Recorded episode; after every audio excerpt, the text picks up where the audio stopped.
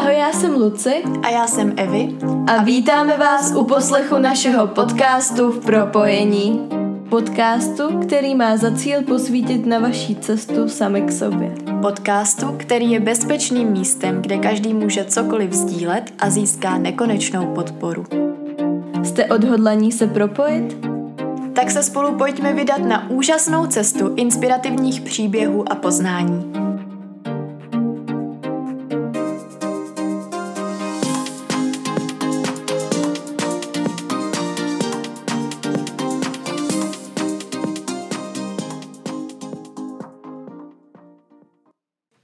Ahoj, ještě jednou vás vítáme u dnešní epizody. Dnešní epizodu jsme se rozhodli věnovat tématu vědomého člověka, tomu, co to znamená žít vědomý život a co to znamená být na cestě vědomého člověka. Hned na začátek bychom ještě chtěli říct, že uh, rozhodně nás neberte jako nějaký experty, protože sami se uh, stále učíme a jak prožíváme nový a nový situace v životě, tak uh, si myslíme, že vlastně celý život se budeme učit uh, v těch situacích nebo k těm situacím přistupovat vědomně a celý život si to vlastně budeme definovat, co to pro každého z nás znamená žít vědomý život a jakými technikami k tomu chceme přistupovat. Ale tím, že jsme sami na cestě a zrovna momentálně je to asi pro nás obě takový větší téma, co si obě dvě řešíme, nebo jedno z větších témat, tak i proto jsme se rozhodli tuhle epizodu věnovat právě tomu. Dnešní epizoda bude jenom takovým úvodním vhledem do této tématiky, protože se na ní dá pohlížet z různých úhlů pohledu a souvisí se spoustou dalších oblastí, o kterých bychom chtěli v budoucnu mluvit samostatně, abychom je mohli rozebrat více do hloubky, takže se máte na co těšit. Mezi ty oblasti patří například tajné programy, limitující přesvědčení nebo třeba to, jak vnímáme naše tělo a jak jsme na něj napojení a taky jak pracujeme s naší myslí. V této epizodě bychom chtěli ale víc rozebrat uh, roli oběti, protože možná s tím máte zkušenost vy sami, nebo to hodně znáte ze svého okolí.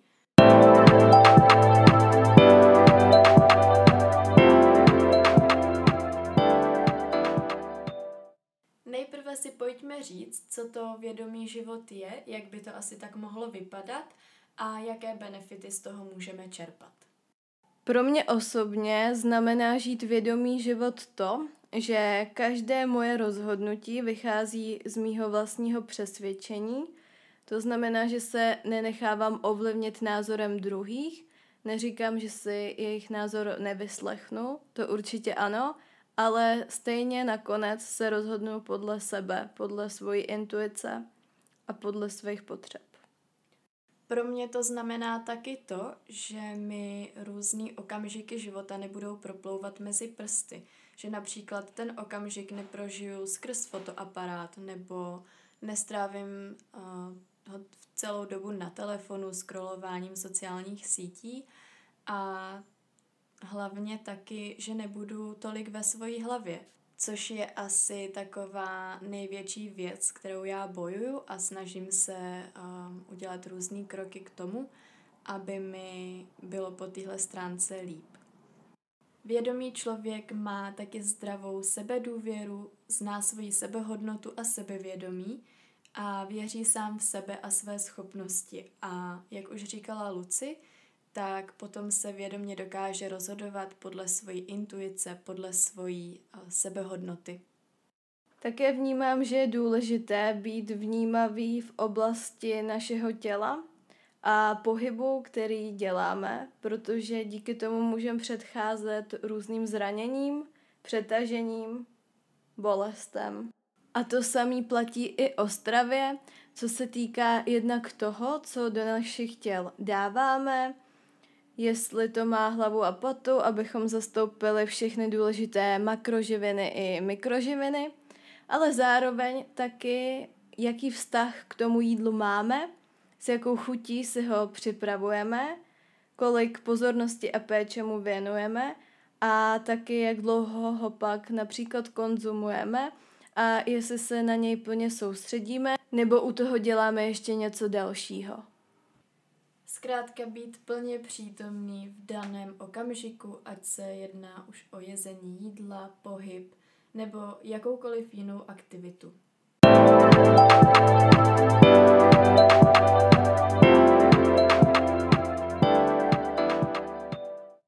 Cestě vědomého člověka vnímáme jako jednu asi z největších překážek to, že spousta lidí je zakotvená v roli oběti.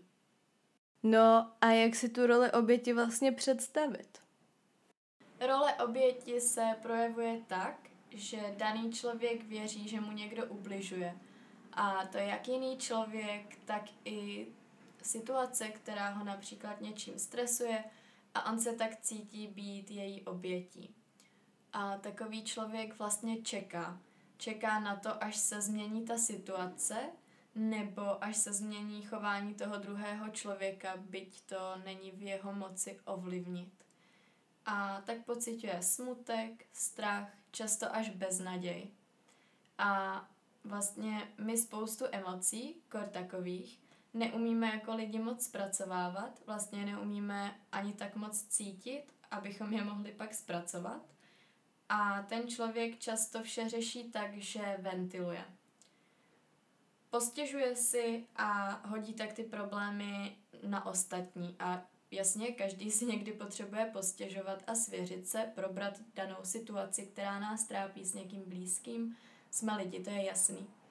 Já třeba osobně vím, že mě pomáhá se vypovídat, mě pomáhá dostat to ze sebe tím hlasem, jinak mám pocit, že to v sobě hrozně dusím. A jasně, já se z toho můžu vypsat, někdy mi pomůže jenom to, ale vím, že největší službu mi udělá to, když ty emoce pustím hlasem a pak je můžu pouštět nějak jinak nebo zpracovávat.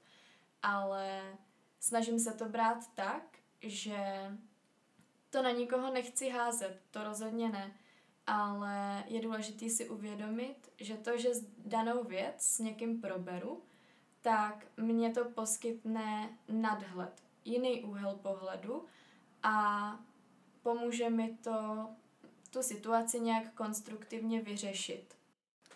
A k tomu bych chtěla říct, že je strašně důležitý podle mě, komu o tom říkáme, protože když to řekneme někomu, kdo nás bude za to soudit, tak to nám asi moc nepomůže.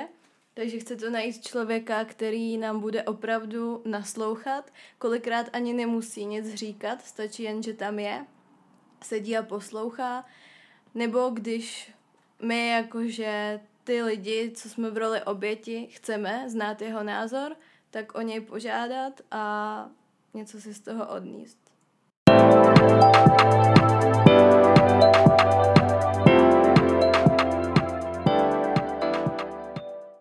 I když se nám může zdát, že když hodíme ty problémy na někoho jiného, takže máme vyřešeno a prostě jsme v pohodě, tak je důležité si uvědomit, že dlouhodobý pobyt v tomhle stavu nám spíš škodí, bere nám tu energii, než že by nám ji dávalo. A ten problém nezmizí tím, že já ho někomu řeknu a nebudu na tom vlastně nějak pracovat. Ten problém tam pořád bude, ale lidi v té oběti uh, ho vlastně ani vyřešit moc nechtějí. Jim je tam vlastně tak jako dobře. Častokrát se stává, že mají problém přijmout tu realitu, že prostě mm, proti tomu bojují a myslí si, že to není pravda a dostávají se vlastně do vnitřního konfliktu sami se sebou.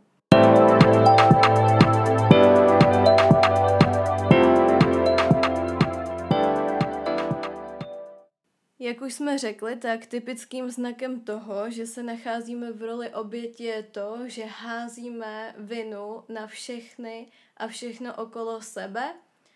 To znamená, že všichni nám dělají problémy, hází nám klacky pod nohy a my jsme ty chudáčci, kteří si zaslouží být politováni.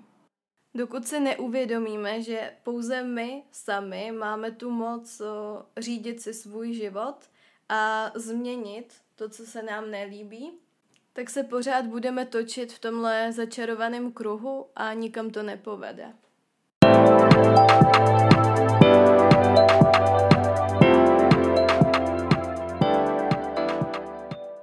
Myslím si, že hlavní problém ohledně téhle tématiky je vlastně v tom, že ten člověk, který se staví do té role oběti, nemá rád sám sebe, nedává si dostatek té lásky a pozornosti a proto usiluje o tu pozornost u druhých a to právě prostřednictvím toho sebelitování a politování, které čeká na oplátku. Tady si myslím, že je dobrý se zamyslet nad tím, že když ti druzí mu tu pozornost dají, možná, tak na jak dlouho? A ti druzí toho člověka mají třeba fakt rádi, ale pokud ten člověk je vědomý, tak uh, bude chtít i ten vědomý život pro toho druhého, bude mu ho chtít ukázat pro toho, co je v roli té oběti bude chtít ten čas trávit kvalitně, protože ho má vlastně rád a chce mu tu lásku a pozornost dávat najevo jiným způsobem než nějakým neustálým litováním. A jasně, je potřeba si popovídat a všechno probrat, ale jak už jsem říkala předtím, tak mm, já osobně třeba potřebuju i takovou tu odezvu, já vím, že člověk se rozhoduje ve výsledku na základě svých přesvědčení, ne rad z okolí a to je jedině dobře, ale potřebuju vědět, že ten člověk mě fakt vyslechl, ty, vyslechl si ty rady, který třeba já jsem mu dala, nebo, nebo ten můj úhled pohledu a nějak jsme to všechno probrali. A chci vědět, že nad tím fakt zapřemýšlel, ale to rozhodnutí, který učinil, mm, je vlastně to nejlepší, co mohl udělat potom sám za sebe.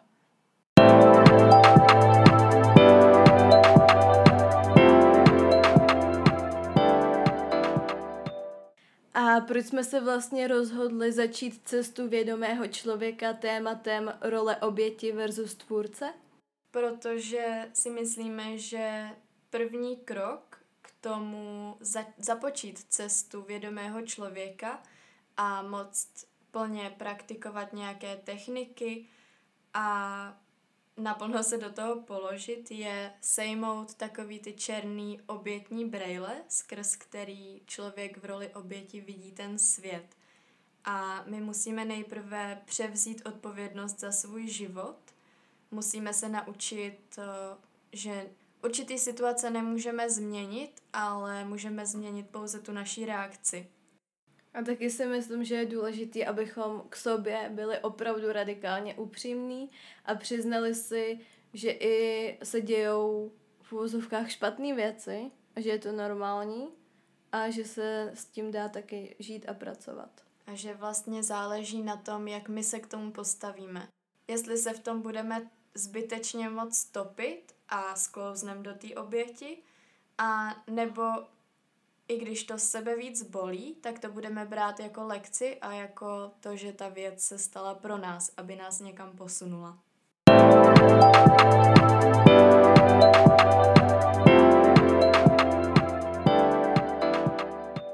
No a co dělat v případě, že už do ty pozice oběti spadneme?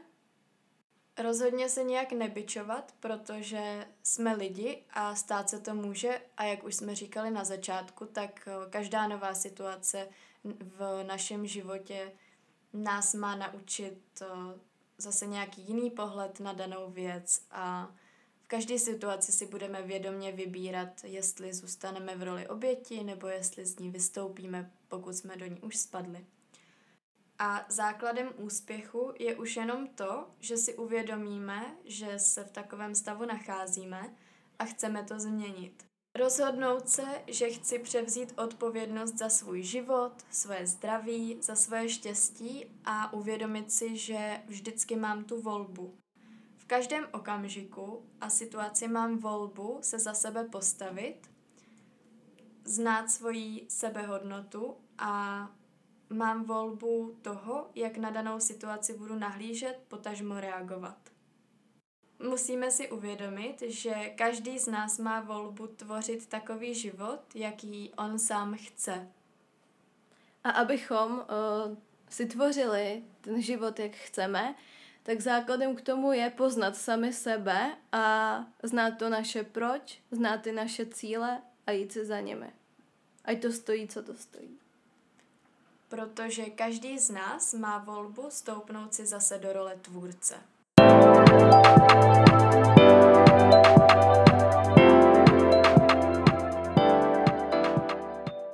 Jak se říká, každá mince má dvě strany a platí to i u tohohle tématu, protože vždycky se můžu rozhodnout, jestli budu jednat z pozice strachu, ega, nebo zvolím tu druhou možnost a budu vycházet z pozice sebelásky, laskavosti sama k sobě a z toho, že sama sebe respektuji, což se pak odrazí i ve vztazích s druhými lidmi, protože to, co dáme sobě, budeme pak schopni dát i druhým.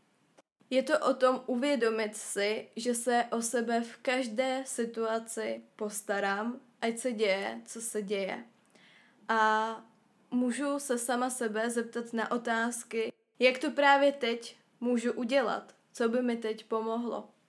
A dost pravděpodobně dojdu k tomu, že místo toho, abych si pořád stěžovala a nechávala se druhými litovat, tak pro mě bude výhodnější, když je poprosím o pomoc, která může mít spoustu podob, ať už třeba je poprosím, aby se se mnou sedli a vyslechli mě, nebo mi řekli jejich názor, po případě, jestli nemají s takovou situací už sami nějakou zkušenost, jestli si to třeba už sami vyřešili, tak jestli by mě mohli poradit, co by mohlo zafungovat i pro mě.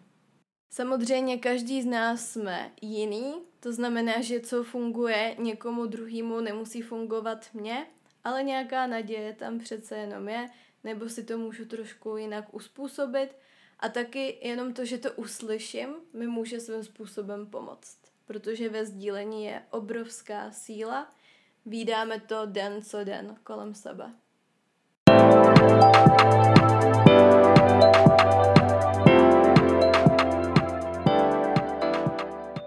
Tak já si myslím, že takhle na úvod eh, by to stačilo. Teďka si dejte chvíli čas na to si to nechat všechno uležet, projít hlavou a k tomu můžete využít i náš worksheet. Odkaz na něj naleznete buď v popisku této epizody, nebo se můžete prokliknout na našem Instagramu v propojení, kde nás určitě nezapomeňte sledovat, pokud nechcete propásnout hodnotný obsah a všechny důležité informace o směřování našeho podcastu a celého projektu. Pokud se rozhodnete ke zpracování všech informací využít náš worksheet k této epizodě, tak nám nezapomeňte poslat fotku a nebo ji nezapomeňte sdílet a označit náš profil v propojení. Budeme se moc těšit na zpětnou vazbu a doufáme, že jste si z této epizody něco odnesli. Budeme se na vás moc těšit opět za týden. Do té doby se mějte moc hezky. S láskou a respektem, vaše Luci a Evi. thank you